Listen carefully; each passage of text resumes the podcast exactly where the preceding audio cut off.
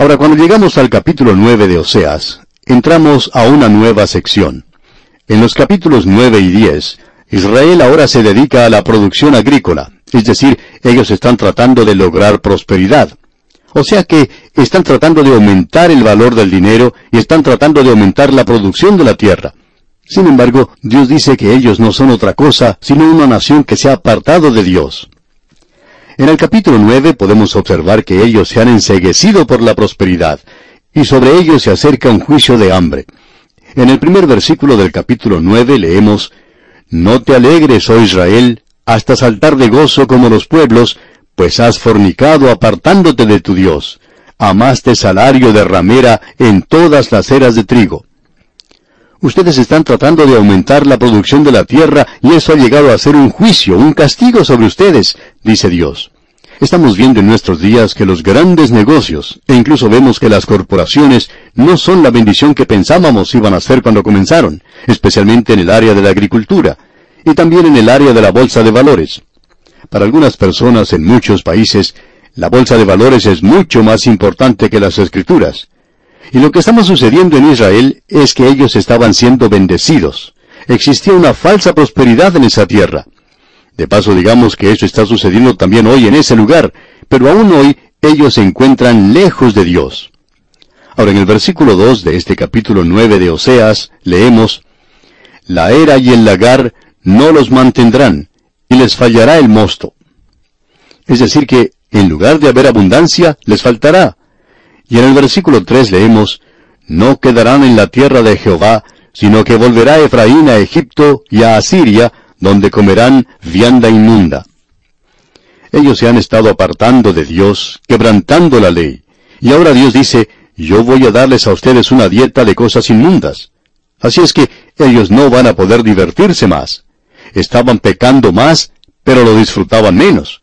Y pensamos que eso ocurre con muchas personas hoy. En cierta ocasión un hombre se acercó al predicador en una reunión y le dijo, Pastor, yo ya estoy cansado, realmente cansado de pecar, me siento enfermo de tanto pecar. Como podemos ver, amigo oyente, este hombre estaba pecando más, pero lo estaba disfrutando menos. Y eso fue lo que lo llevó a entregarse a los pies de Cristo fue algo tal cual es mencionado aquí en este capítulo 9 de Oseas. Dios dice que los sacará de la tierra. En los versículos 3 y 4 entonces leemos, No quedarán en la tierra de Jehová, sino que volverá Efraín a Egipto y a Asiria, donde comerán vianda inmunda. No harán libaciones a Jehová, ni sus sacrificios les serán gratos. Como pan de enlutados les serán a ellos, todos los que coman de él serán inmundos. Será pues el pan de ellos para sí mismos. Ese pan no entrará en la casa de Jehová. Usted puede ver a Dios juzgándoles en esta área en particular. Y continuando con los versículos 5 y 6 leemos, ¿Qué haréis en el día de la solemnidad y en el día de la fiesta de Jehová? Porque he aquí se fueron ellos a causa de la destrucción, Egipto los recogerá, Memphis los enterrará, la ortiga conquistará lo deseable de su plata, y espino crecerá en sus moradas. Y muchos de ellos fueron a la tierra de Egipto después de la esclavitud, pero fuera de la tierra de ellos no podían adorar a Dios como Dios quería que le adorasen. Y luego una ceguera cayó sobre ellos, pero vamos a tener que esperar Dios mediante hasta nuestro próximo programa para estudiar esto. Comenzaremos entonces nuestro estudio en el versículo 7 de este capítulo 9 de Oseas. Será pues hasta entonces, amigo oyente, que el Señor le bendiga abundantemente, es nuestra ferviente oración. Amigo oyente, continuamos hoy nuestro recorrido por el libro de Oseas. Y volvemos al capítulo nueve de este libro, y en esta sección de la profecía de Oseas, vemos que se presenta el juicio porque Israel se ha apartado de Dios y se ha entregado a toda clase de cosas, a la idolatría. En esta ocasión ellos están mirando hacia la prosperidad, como que esto es una indicación que todo anda bien. Sin embargo, están a las puertas mismas del juicio de Dios. Al continuar nuestro estudio vamos a destacar dos o tres cosas aquí en este capítulo nueve. Ahora, al comenzar este capítulo dice, no te alegres. Estaban pecando más, pero en realidad lo estaban disfrutando menos. Dios dice que ellos estaban comportándose como rameras. Y el versículo 1 termina diciendo, amaste salario de ramera en todas las eras de trigo. Económicamente todo andaba bien y había mucha abundancia. Los almacenes estaban repletos de comida. Había mucho de licor para comprar, bastante vino, y eso los engañaba. Eso, por supuesto, es lo que ha engañado a muchas naciones. Al finalizar la Segunda Guerra Mundial, por ejemplo, se predijo que los Estados Unidos iban a sufrir mucho. Durante esa guerra, esa nación escapó los sufrimientos que tuvieron otras naciones ya que allí no ocurrieron los bombardeos que ocurrieron en Inglaterra o en Alemania, por ejemplo, o en Francia y Japón. Esa nación pudo escapar de todo eso. Sin embargo, hubo aquellos que predicaban que Dios iba a castigar esa nación. Pero parece que sucedió todo lo contrario a ojos de la gente, ya que se convirtió en la nación más rica del mundo, en lo que a eso se refiere, era la nación número uno en todo el mundo. Y parecía que fuera una contradicción a la declaración que se había hecho. Pero unos diez años después de haberse predicho eso, uno podía apreciar lo que Dios estaba haciendo. Y usted puede verlo claramente, y es lo siguiente, que Dios juzgó a esa nación con la prosperidad. Y eso es lo que hizo con Israel también. Él dijo, he provisto todo para ti, Israel. Pero ustedes están diciendo que todo eso es gracias a su propia habilidad, a su ingeniosidad y ustedes son gente orgullosa y no le están dando las gracias a Dios, no le están dando el crédito a Dios por todo esto. Y amigo oyente, eso es lo mismo que sucedió con la nación de los Estados Unidos después de la guerra. Y hemos tomado a esta nación como ejemplo. Pero, ¿qué diremos de nuestras propias naciones? Y aquí se tiene un cuadro perfecto de eso. Luego tenemos algo más. Dios indica claramente que ellos van a tener que salir de la tierra, y en el versículo 3 del capítulo 9 de Oseas leemos, No quedarán en la tierra de Jehová, sino que volverá Efraín a Egipto y a Asiria, donde comerán vianda inmunda. Dios está diciendo, Yo los sacaré de mi tierra. Aun cuando Dios dijo que Él no iba a olvidarse de su pacto con Abraham y con Moisés y con David. Pero la tenencia o la posesión de la tierra dependía de la obediencia de ellos a Dios. Y ahora Él los va a sacar de esa tierra. Llegamos ahora sí a la sección en la cual estábamos en nuestro programa anterior. Veamos pues lo que dice el versículo 7 de este capítulo 9 de Oseas. Vinieron los días del castigo, vinieron los días de la retribución, e Israel lo conocerá.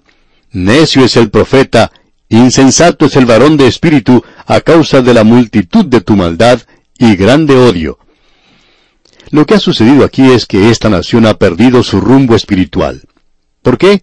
a causa de los líderes. Hace muchos años hubo una gran lucha en la iglesia entre lo que se conoce como los fundamentalistas y los modernistas.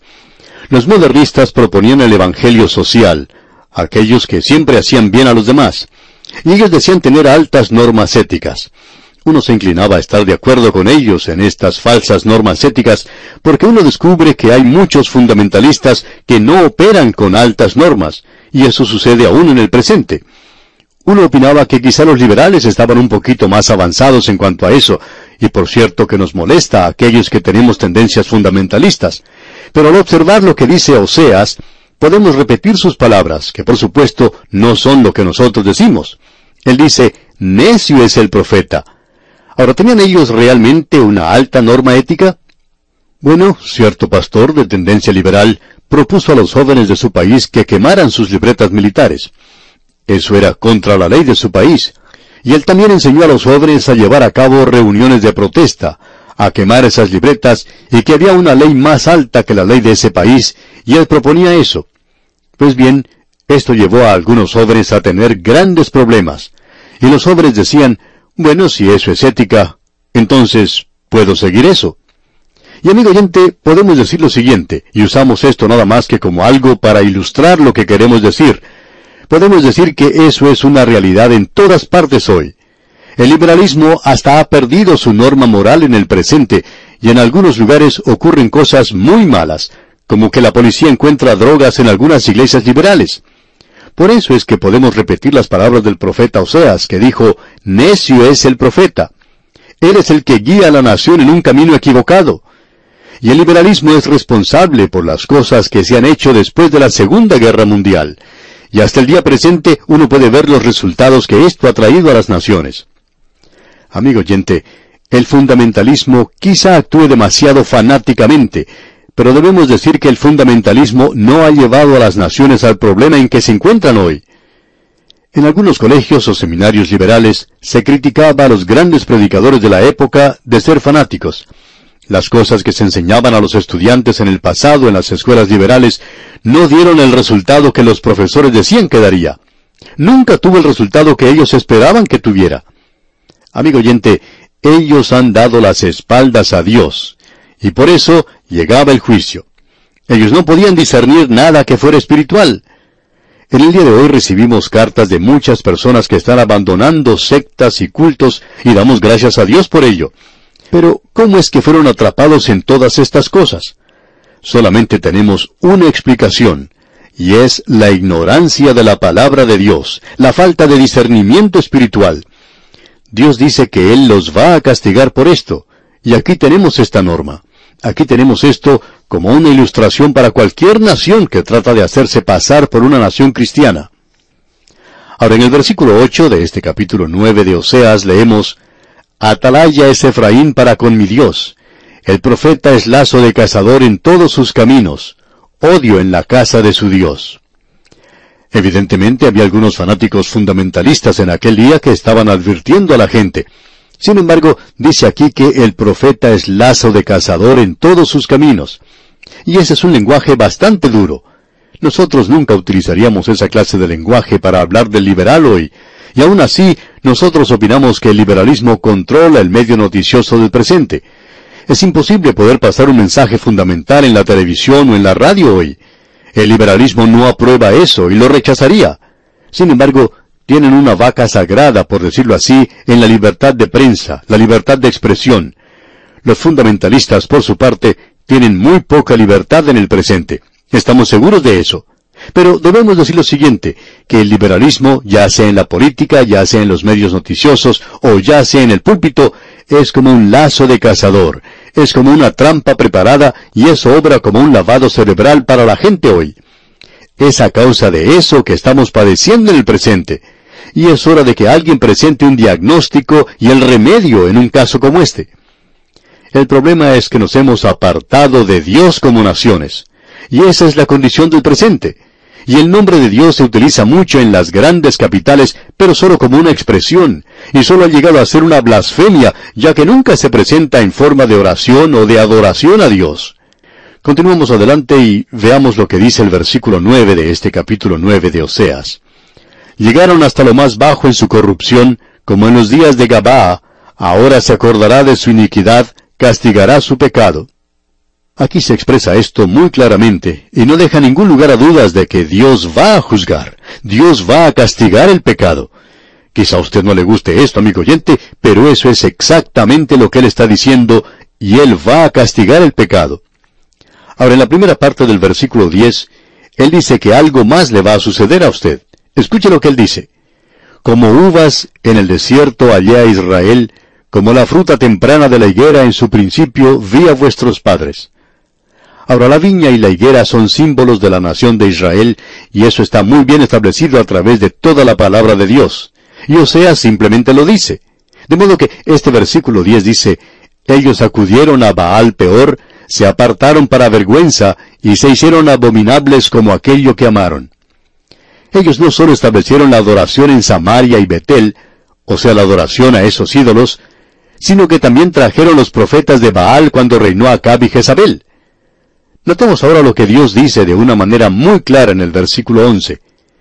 La gloria de Efraín volará cual ave, de modo que no habrá nacimientos, ni embarazos, ni concepciones. Si usted ha salido a cazar aves alguna vez y ha pasado las frías horas de la mañana esperando a que salga el sol, y en instantes antes de que eso suceda y uno pueda compensar su casa, algún insensato dispara su arma y de pronto todas las aves que estaban cerca del lugar donde usted estaba salen volando, y usted las puede ver apartándose. Pues bien, así era la gloria de Israel, se estaba apartando.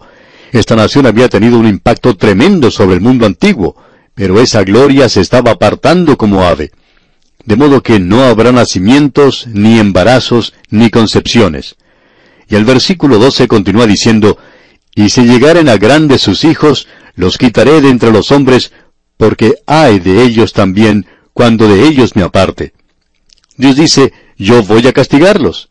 Y uno de los castigos era lo siguiente, lo que él había prometido a Abraham era no solo entregarle la tierra, sino que iba a multiplicar su simiente.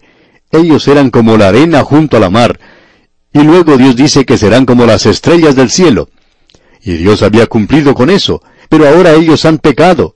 Y Dios dice, ahora ustedes van a tener una gran disminución en la natalidad, y eso será parte de mi castigo, de mi juicio sobre ustedes, y ustedes no tendrán que recurrir a aquello que es en realidad asesinato.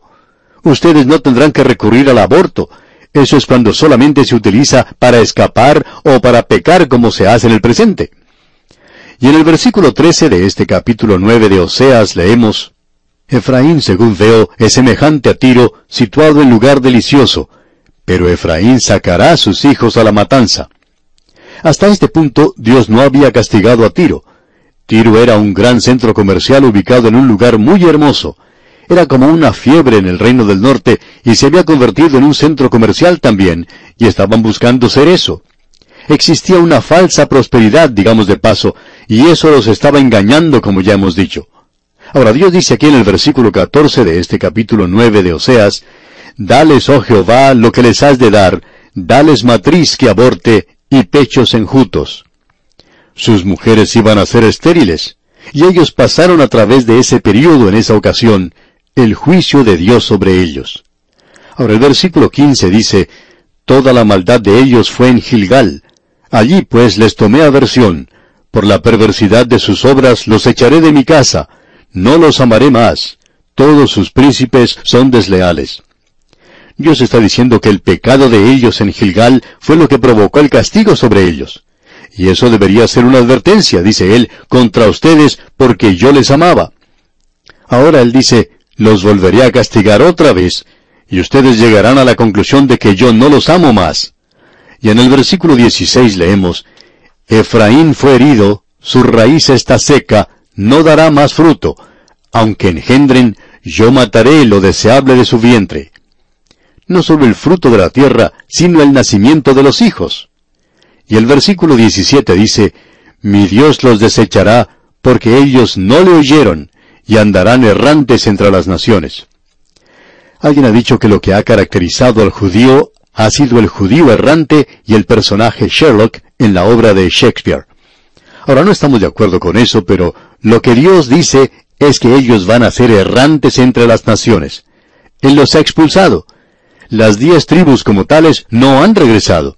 Ellos regresaron con Judá, eso es cierto, y hubo allí cierta mezcla y ellos se esparcieron a través de esa tierra.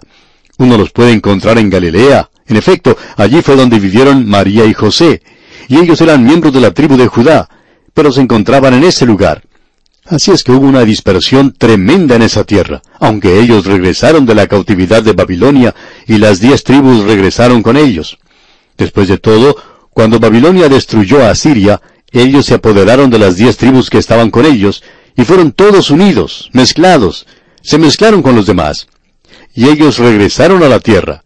Así que hoy el judío promedio no puede decir en realidad a qué tribu pertenece. Aún así, Dios dice que lo sabrá algún día.